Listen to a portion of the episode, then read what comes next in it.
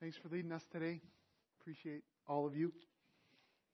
Well, welcome this morning. If I haven't had a chance to say hello, welcome to our gathering as the Erickson Covenant Church. We're continuing on with our series, our latest series in the Psalms, TBH, which means to be honest. I'm really excited about this series. I really believe that the truth of these uh, Psalms and integrating them into our lives really has a transformative effect on us, on our prayer, on our understanding of the world, what it means to engage, listen, and pray. Uh, and so I really, I'm really excited about, about the series. Now, let me ask you a question. Do you know what it's like to be really, really stuck? Okay. I grew up on a farm. You guys know that. We, uh, we, uh, we cleared most of the land that we farmed, and uh, the farmland that we had was old uh, beaver homes, 500 acres of it. So you can imagine some of what we ran into clearing that property. My, my dad uh, bought a D7 cat, and, and so we went through the process of clearing that land over, over a number of years as we farmed it. And I remember this, the kind of the last piece that we cleared uh, to farm, my dad eh, got really, really stuck. You know how high a cat, how high cat tracks are?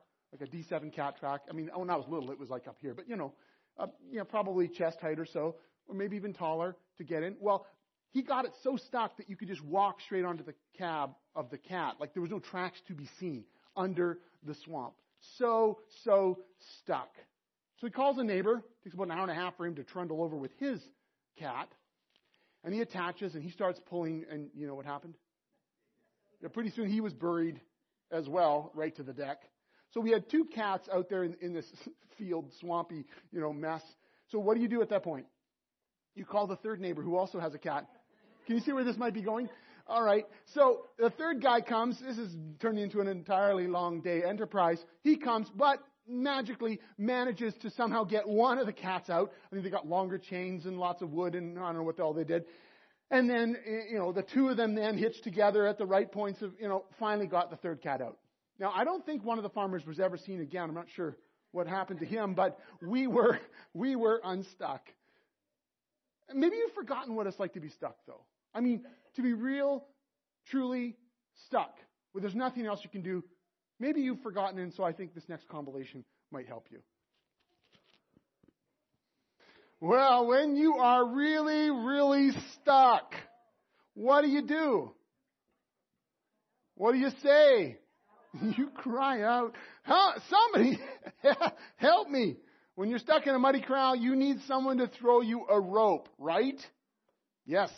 Well, what about, let me ask you, what about, what's one thing when you're stuck, you know, like that? What about when you're stuck in another area of your life? What about when you're stuck in your marriage? What about when you find yourself knee deep and unable to move because of a health crisis? What about if there's some looming, unsolvable problem facing you at school? What then? When we're stuck in other areas of life, do we cry out for help? Do we even acknowledge it? Are we aware? Are we able to be honest about our need? That's where we're going today as we push further into our Psalms series. We're looking at Psalms that help us express honest need. Last week, we uh, gave honest thanks to God on Thanksgiving weekend. We explored the, the category, a large category of Psalms called Thanksgiving Psalms. Those Psalms which look back at a time when we were stuck, couldn't do anything about it, cried out to God, and He answered us. He met us in our desperation. He made a difference, and we look back at that time and we celebrate and thank God. Today's Psalms are called lament Psalms. These Psalms are blood-stained and mud-splattered. It's like they've been scrawled out to God under a hail of fire in the trenches of trouble. Now let me ask you, how many of you feel like you're in a spot in life, or at least there is an area in your life, where you desperately need God to do something. And not like next week, yesterday. you know, there's an urgency to it. God, you gotta intervene. You gotta do something. You've gotta hear me. You've gotta change things. I'm sinking. I'm drowning. I feel like I, I, I can't make, I'm, I'm not gonna last much longer. Well, these lament psalms that we're exploring today have that same sense of urgency, and they help us get honest about what's going on in our lives, rather than just denying it, rather than covering it up somehow or coating it over. These lament psalms encourage us actually to pull back the cover and get vocal.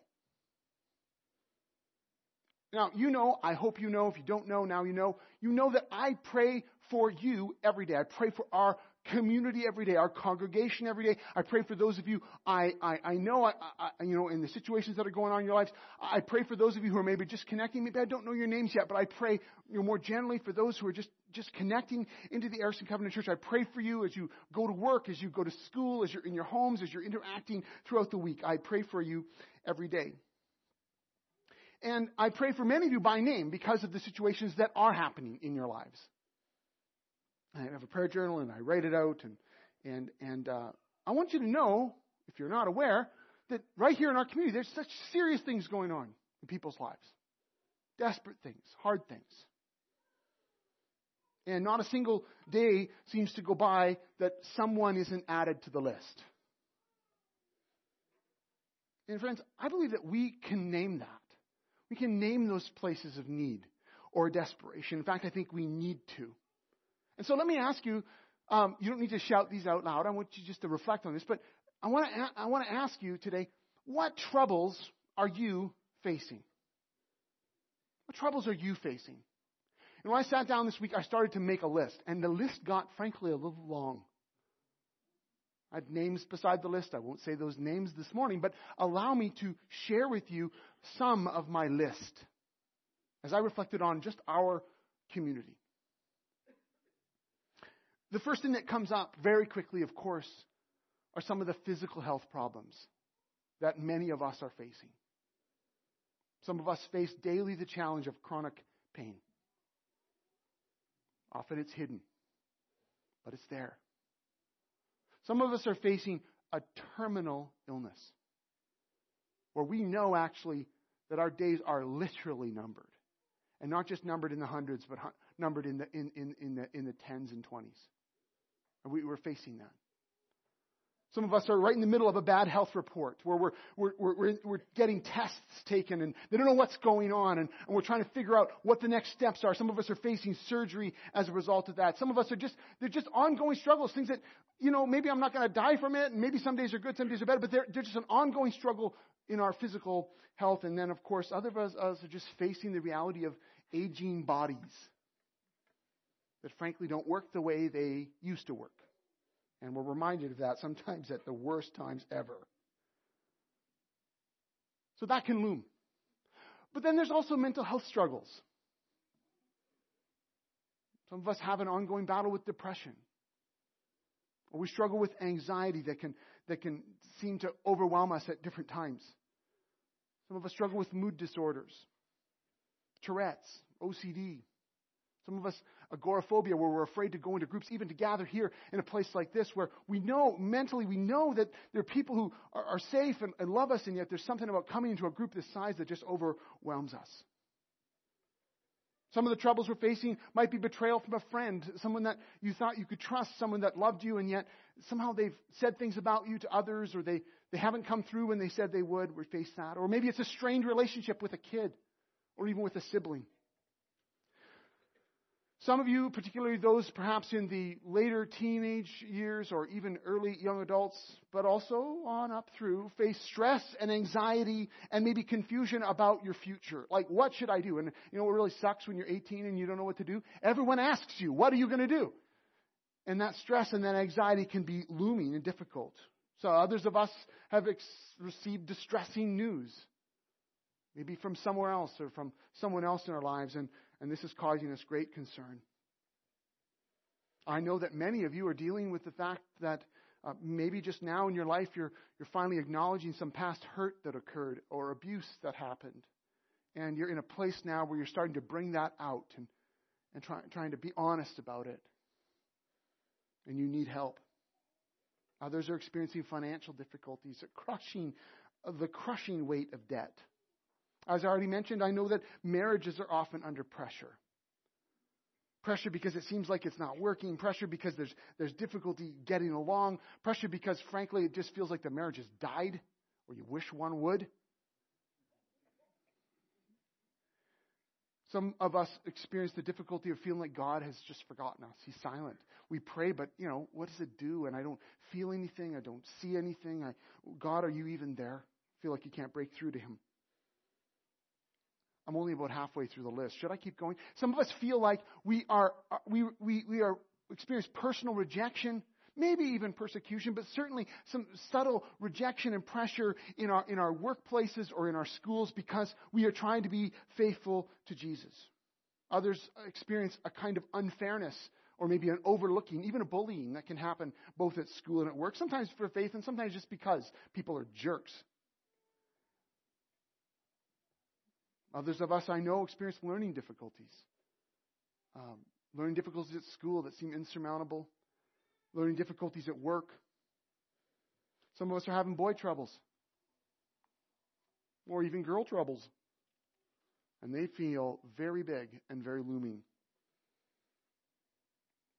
Some of us struggle daily with loneliness. It feels like even in a, in a setting like this, even in a valley like ours, we can struggle every day with feeling like we are alone. No one really knows us. No one really cares. And others just lack joy and struggle every day and feel like, God, can you please bring joy to my life? I feel like I'm just dead. Some of us, by extension, are, are, are struggling with the fact that um, we've got aging parents or an aging aunt or uncle people in our lives that we care for who are, who are now struggling with a variety of, well, any of the above health crises, mental health crises, different things going on, change. And as a result of the things that are going on in their lives, we're having to undergo changes in ours. Or perhaps we have adult kids who are struggling with any, uh, any of the above. Adult kids who are now having struggles in their marriage. Adult kids who are having mental health struggles. Adult kids who are, who are, are wrestling with their future or making choices that are hurting uh, them and others around it. Or maybe we have kids that are walking away from faith, living in ways that are harmful to them, harmful to their future. And yet others can experience the pressure of an economic downturn that affect our work and our, our future. I could go on, but I'll stop. These are just things that I know are affecting just us. Trouble, hurt, brokenness, real places of need where people are crying out, where you are crying out for God to make a difference. The question is, how can we become more honest and more healthy even when we are in the middle of a place of need? You know, is there a way to actually grow stronger while we're still stuck in the mud? I think it's an important question. Is there good to be had even in the bad. I think there is. And the lament psalms help us engage in a way that leads us there. These lament psalms are, in fact, the most common type of psalm in the collection. In the collection of 150 psalms, lament psalms feature the largest. Did you know that? So, in other words, the most common speech back to God in the psalms can be summarized in one word. Help! Second most common category is the category where we shout, thanks. But the first category is help. Which makes sense, right? Because usually when we get to a place where we really, really need to pray, that's what we need is help. And the Psalms represent that. All of the lament Psalms feature this common thread.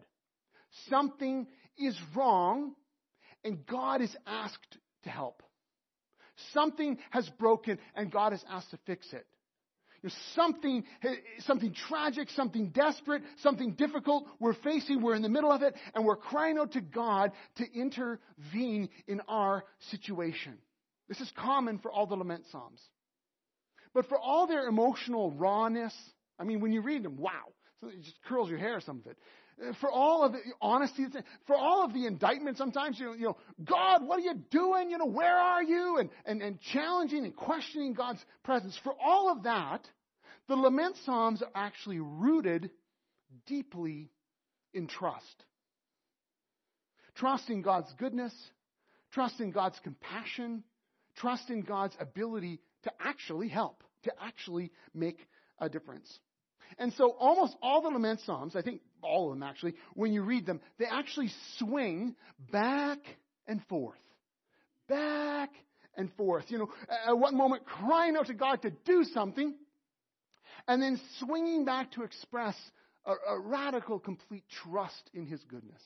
And then, without even warning you, swinging back over here to sort of riff on God for not doing something, acting, being, you know, get off your butt and do something.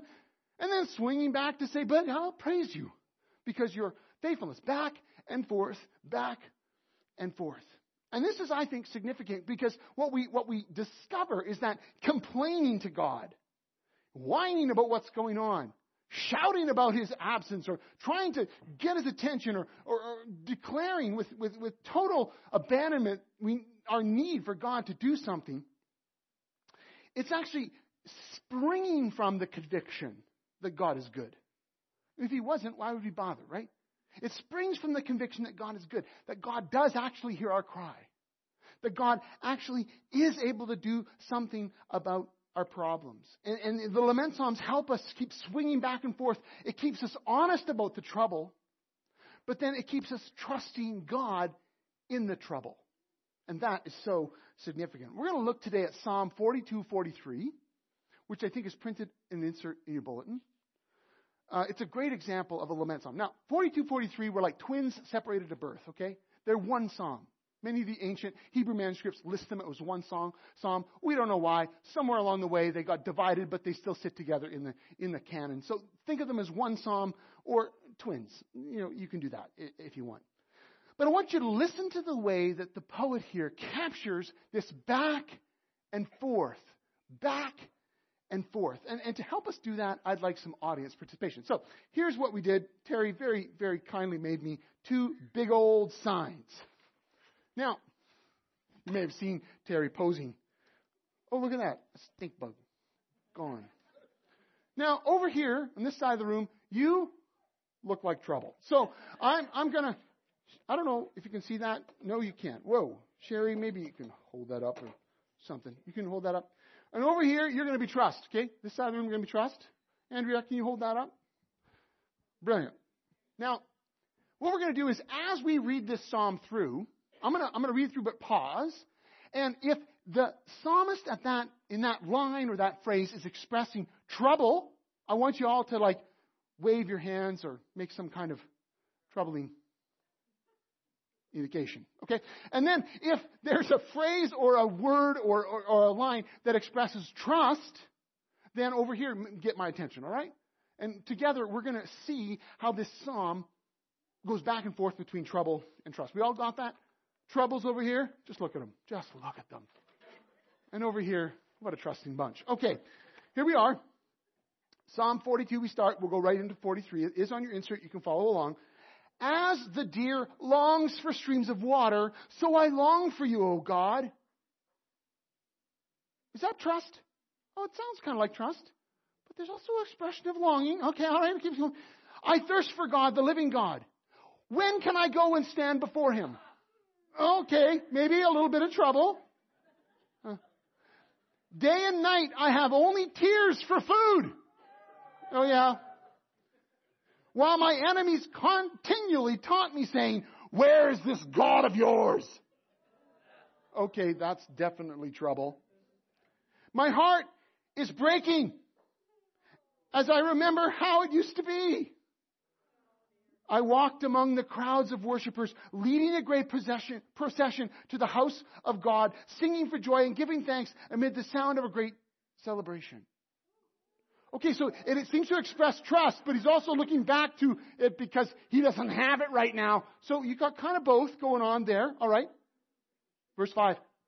Why am I so discouraged? Why is my heart so sad? I will put my hope in God. I will praise Him again, my Savior and my God. Yeah, that's right. Now I am deeply discouraged. But I will remember you. even from distant Mount Hermon and the source of the Jordan from the land of Mount Mizar. I hear the tumult of the raging seas as your waves and surging tides sweep over me, but each day the Lord pours his unfailing love upon me. And through each night I sing his songs, praying to the God who gives me life. All right. Oh God, my rock, I cry, why have you forgotten me? Why must I wander around in grief, oppressed by my enemies? Their taunts break my bones. They scoff. Where is this God of yours? Yeah. Why am I so discouraged? Why is my heart so sad? I will put my hope in God. I will praise Him again, my Savior and my God. Declare me innocent, O God. Defend me against these ungodly people. Rescue me from these unjust liars. Both, hey? Kind of both. All right. For you are God, my only safe haven. Why have you tossed me aside? Oof, you getting this back and forth business here? Why must I wander around in grief, oppressed by my enemies?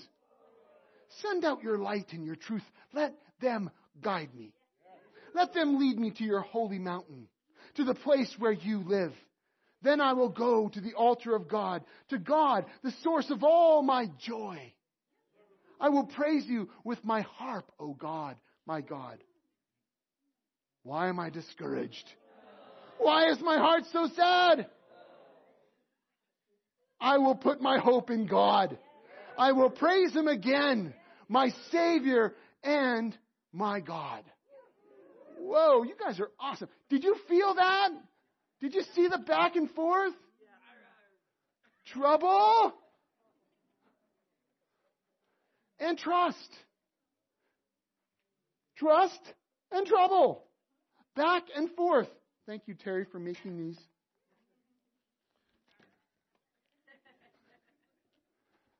Back and forth. Back and forth. I cannot get that. To, look at that. Brilliant. Didn't even plan that. Boldly crying out to God. Boldly declaring trust. Now, how is this helpful? I think it's helpful because these lament psalms help us get more healthy as we're facing trouble in at least two ways. Here it is. First, the lament psalms give us voice for the real struggle. They give voice to the real struggle. That the trouble in our lives really is real. That we don't need to deny it or sugarcoat it or ignore it or mask it over. We don't need to buy into the line that we may have been told. Good Christians don't talk about those things.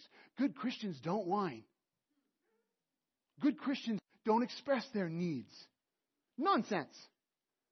That's not what these guys are saying. Or perhaps you were raised in a home that wasn't particularly religious, but you were just told, put on a happy face, stop being negative, or whatever. The messages that you were sent that you got to fake it all the time. Maybe because you were in a setting that to express need meant that you were weak somehow. You were put down for being a sniveling or whatever. Or perhaps you were not in a setting where it was safe to be weak, safe to express need. But whatever the reason, this is not true here. The lament psalms help give voice to the real struggle. We don't have to save face or put on some sort of false spirituality. Sometimes even within Christian settings where we're told, come on, you should be joyful. You should be joyful. Or whatever. Put on a, you know, fake it. This is not true here. This is so significant. It means that we're encouraged, challenged, instructed, led by the scriptures themselves to voice our hurt, to voice our struggle and, and our need. You know, last week uh, there was a day set aside to acknowledge World Mental Health Day. And, and, the idea behind this and other things like other initiatives like it is that it's encouraging people to, to be honest, to get honest, and, and we're able to encourage one another. Hey, we want to hear it. If you're struggling, don't hide it. I mean, how many times, just in the last couple of years alone, have we seen people succumb to suicide because somehow either people didn't know or whatever was going on in their lives, and, and all of us are saying, no, no, don't do that. Talk to us. Be, tell us what's going on.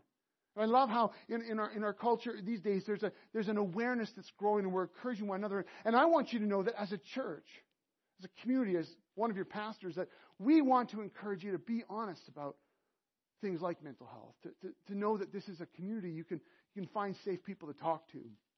So, so critical. And the lament psalms, I believe, help us do that in a way that leads to health. Over the last month, we've all been subject to oh, everything that went on down in the United States around Kavanaugh.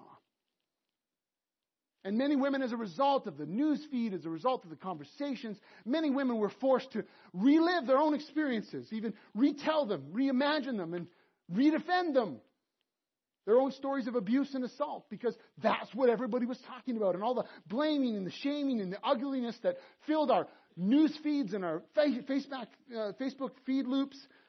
And as a result, there was a temptation to do a variety of things. One was a temptation to shut down, not really be honest, not engage, kind of turn away, stop being honest about, about what's going on. Or conversely, there was a challenge to stop listening to others, to push it away, to stop inviting people to be honest about what happened in their lives. But that's not right. As Christians, we believe in naming pain. We believe in inviting honesty. We believe in getting vocal. And we're backed up by that all through Scripture, but particularly in the Psalms. And I honor the people, particularly in our community, who have been honest, particularly over the last year or two, about things that have happened in their lives, abuse that you've experienced, and the need to come to Jesus with that, the need to get more open about that, to receive healing in that. And the lament psalms, they help us do that in a way that leads to health, not to greater shame. We find that it's only in expressing the true nature of our struggle that we'll be able to actually experience God's grace in our lives. Here's the deal hurt that is unexpressed is hurt that is unresolved. Hurt unexpressed is hurt unresolved. But as we learn to express it, God's grace gets in. But many of us struggle with that kind of honesty. We struggle to be honest with each other. We struggle to be honest with ourselves. And so I'd actually like to hear from you. When I ask this question, what do you think of? Why aren't we honest about what we need? Why aren't we honest about it?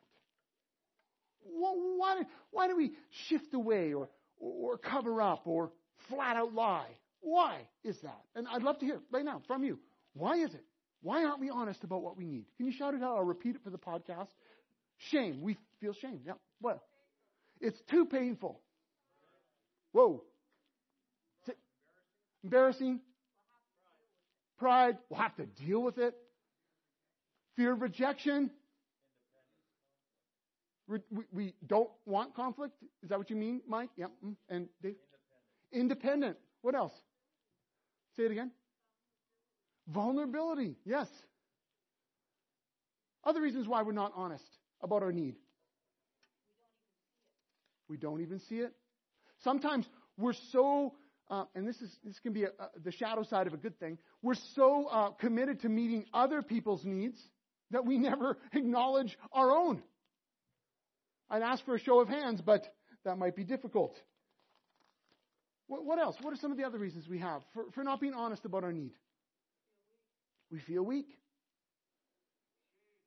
Shame. That's right, Carl. Feel like there's no one to talk to. Maybe to add to that, we're not sure anyone really cares. We are taught not to. That's right, Audrey. And that can those patterns can run very, very deep. Right back to as children, right? Reinforcements about not being honest about what we need. I think also sometimes we're, we're not honest because to express a particular need uh, could implicate others. And we don't want to do that. We don't want to, we don't want to say, look, I, I have a need in my marriage because my husband is a deadbeat. Or, or I, I have a need uh, for, for more support because my family isn't present, or whatever, right? You, you can have, uh, ex, you know, to express a need means to may possibly implicate others, and that can be difficult. We don't want to do that. What are some of the other reasons why we are not honest about need? We don't want to bother anybody. Absolutely. I think related to that, sometimes we think, um, look, I might have a need, but look around me. People have it so much worse than me. Well, you can always find someone has worse than you, believe me. But It doesn't mean your need isn't significant, but we can do that, right? We can say, well, look, my, my need's so, so tiny compared to theirs.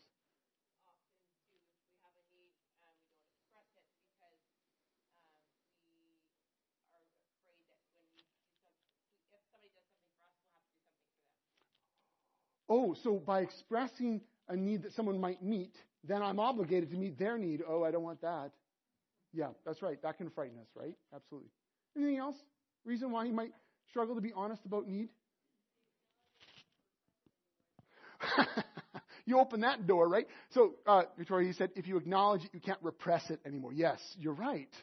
Oh, imagine that. So yeah, that could be a whole can of worms. I open that puppy and how am I going to stuff it all back in and look perfect again? Or whatever. Repress it, as you say. There are a lot of reasons. We don't want to be a downer at the party, an Eeyore or a Puddleglum. We, we want to somehow, you know, or maybe we even think God will be displeased with our whining, which I think the lament psalms really put that one to rest. But we can carry that. We can carry that. The challenge and invitation of Jesus through these lament psalms, which he prayed. I mean, from the cross, Jesus himself said, quoted from Psalm 22 and Psalm 37 and other, other Psalms, he himself said, My God, my God, why have you forsaken me? Quoting a lament psalm, which I almost preached on 22 instead of 42, 43, but they all work. We need to get honest. And the invitation, uh, the way that the lament psalms help us get our bearings is that they give voice to the real trouble. Second, the lament psalms help us, yes, express our need honestly while also expressing our trust explicitly. And this is where they're brilliant. You know, the fact is, where's trouble? The fact is, we're in trouble. But the fact is also that God is good. The fact is, we're stuck. And I cannot fi- figure out how to get out of this. But the fact is, God is faithful and He hears us. Facts. We might be stuck in the muck. We may not know what to do. We may be facing an insurmountable crisis in our family or our health or our future. And yet, and yet, we know. We trust. We cry out to the God who hears us and will respond. Well, how do we know these facts are true? Not just some sort of, you know, we run into people all the time who seem to think there's certain facts they believe that aren't facts. They're just sort of wishful thinking, right? And they say things sometimes like the universe versus your friend or whatever. And I was like, what are you talking about? That's not true. The universe is not your friend. Try it sometime. Get out there and see what happens. The facts are rooted in a reality. They're not just a wish fulfillment or a, a, an idea that we tell ourselves that we feel better. How do we know these facts are true? Well, remember last week how I said lament psalms, in contrast to Thanksgiving psalms, lament psalms always look to the future. You're in the mess, and they look to the future when God will respond. But Thanksgiving psalms turn that around.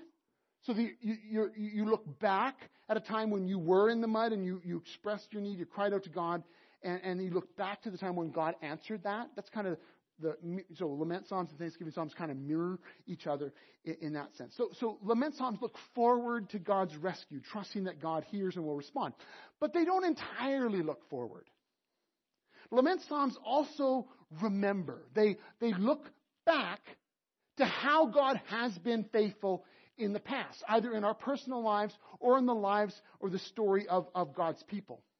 Lament psalms they root today's trust that God will be faithful in the fact that God has been trustworthy in the past. Let's say that again. It's on the screen, but I want you to hear it because this is super important. Lament Psalms root today's trust that God will be faithful in the fact that God has been trustworthy in the past. And for the original um, authors and poets of the Psalms, they would look back to God's faithfulness, for example, in battle. God's faithfulness to, to help them out of a difficult spot. They would look back even further to how God has been faithful to his people, how he had rescued the people of God out of an oppress, uh, oppressive regime under, under Egypt where they were in slavery and they were crying out.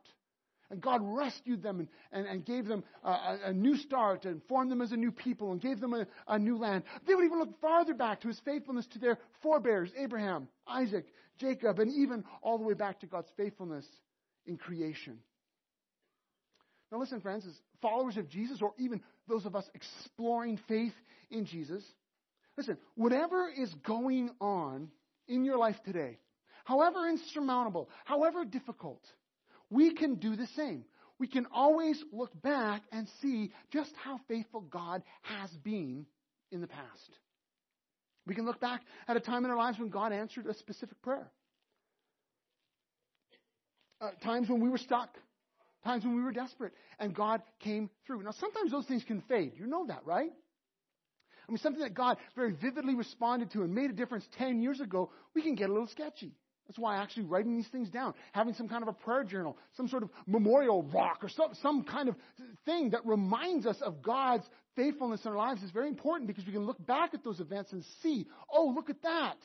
I'm stuck now, but look at that. I was stuck before, and God came through for me, came through for my family, came through because of this crisis. I can look back and see the faithfulness of God in our lives. That is so, so important, and to thank God for that. But more than that, we can look back to the greatest Exodus event ever. Not the Exodus out of Egypt, but the Exodus out of death itself, where God established once and for all, proved beyond any doubt just how faithful and good and powerful He is when He sent His very own Son, Jesus, to become one of us. Jesus was born into a world of hurt and trouble and violence, and He walked in our shoes. He experienced our brokenness. He felt our pain. And through that experience, the author of the letter to the Hebrews, later on in the New Testament, he said, since Jesus himself has gone through suffering and testing, he is able to help us when we are being tested. That's so encouraging. Jesus can help us in these shared life experiences. And the author to the Hebrews and other places show us that. But not just through shared life experiences. God our Father also saw how we were all stuck in the mud, the muck of sin. How we were unable to free ourselves from death. How we were unable to pull ourselves out, out of despair by our own bootstraps or, or stop the cycles of violence around us or how we were unable to break the selfishness that we seem to be so committed to. God did for us what we couldn't do for ourselves. He defeated death for us. He went to the cross on our behalf. He went into the grave so we could get out of the hell we were living in and the hell we were headed to. And he offered everyone freedom and life through his Son and the gift of the Holy Spirit given. No matter what we're going through, no matter what it is, no matter how dark and difficult and desperate, God has proven his faithfulness to us in Jesus. It's a done deal. We don't have to wonder if he hears us. We don't have to wonder if he cares. He has shown us that he does. We don't have to wonder if he's able to do anything about it. He rose Jesus from the dead. He can handle anything. We don't have to wonder. We look at the cross. We look at the empty tomb, and we can declare with confidence, even when we're stuck knee deep in the muck, God, you are good. God, you are faithful. God, you can be trusted. And so, once again, the Psalms, as I've been doing each time, they lead us to Jesus. We're able to be true about our need and true about our God. We're able to be honest about the trouble and honest about the trust. And we need both. You know, if we are honest about our need, but there's no hope of response, there's no hope of change, there's no hope of deliverance, then folks, it'd be better just to live in denial. You know, don't worry, be happy, smile, whistle, do whatever, and not acknowledge the real need if there's no hope for change.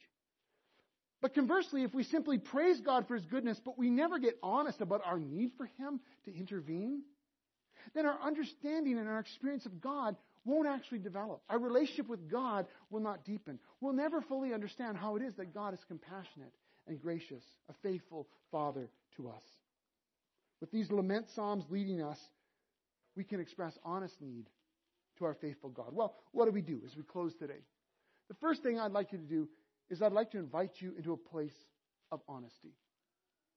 Now, in order to do that today, I'd like to do something a little bit different. I'd like to have you listen to a song. It'll be a lyric slide on the screen coming up. It's written by a Canadian music artist, Avril Lavigne. Eh, some of you heard of Avril? She's known for Skater Boy, you know, music like that. But she recently wrote and released a modern day lament song. She dropped off the map a few years ago and we didn't hear about her. We didn't hear from her. I don't know if people were wondering. I know there's a couple times where I thought, man, I haven't heard a song from Annabelle for a while. What's going on with her? Well, it turns out she was super sick. She was struggling with Lyme disease, unable to cope. Life was very, very dark. From an article on the backstory of her recent released song, Head Above Water, uh, she said this. Uh, she wrote in a special letter to fans that she had written this song, Head Above Water, during, quote, one of the scariest moments of my life. She said, I accepted death and could feel my body shutting down. I felt like I was drowning, like I was going underwater and just needed to come up for air. Lavigne said she wasn't able to breathe, and throughout the time she would pray to God for help. She said, I grew closer to him. She said, My mother held me, and in her arms I wrote the first song that I'm releasing now to tell my story. And I want to invite you to listen to her song today as a modern day lament, but also as a song that invites you to become more honest. And as you listen to this song, that you would perhaps write it down, perhaps acknowledge it, perhaps just say it out loud to God or in the silence of your own heart to express whatever it is that you need God to make a difference. Let's listen.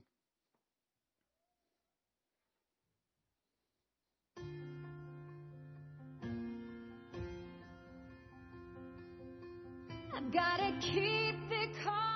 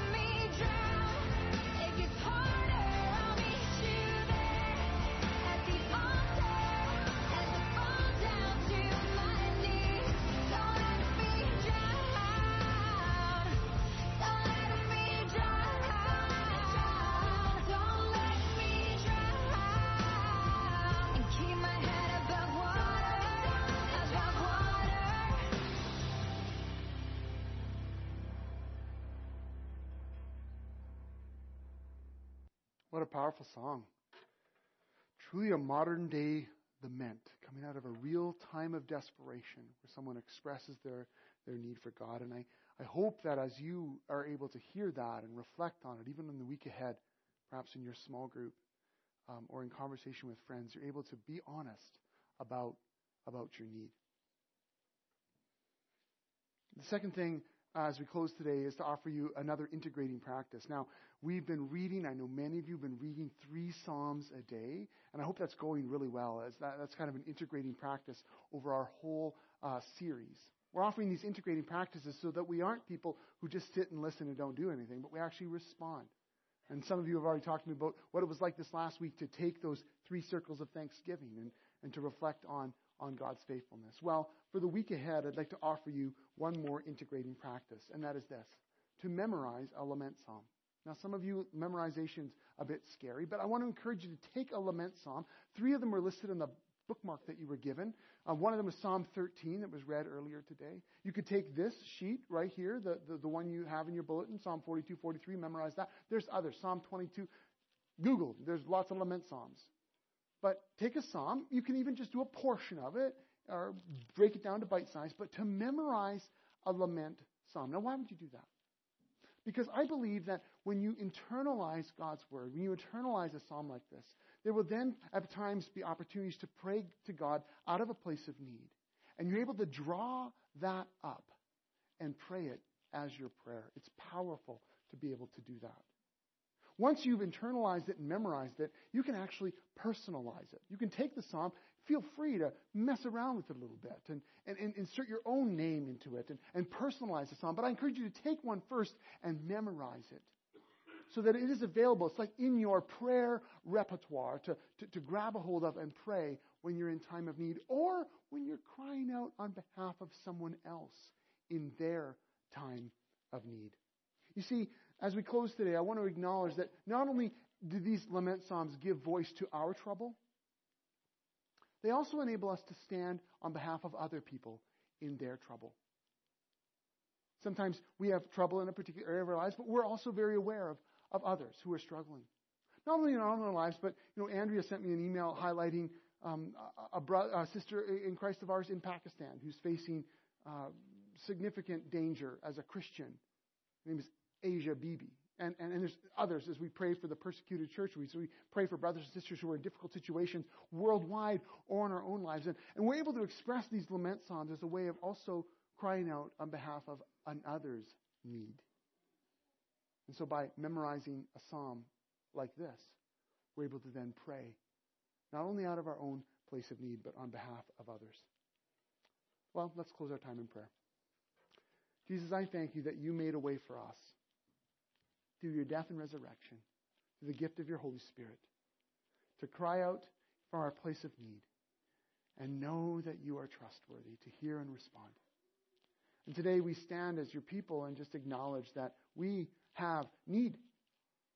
Some of us, terrific need in, in, in a great number of places. And others, we can think of areas in our lives where, God, we need you to intervene.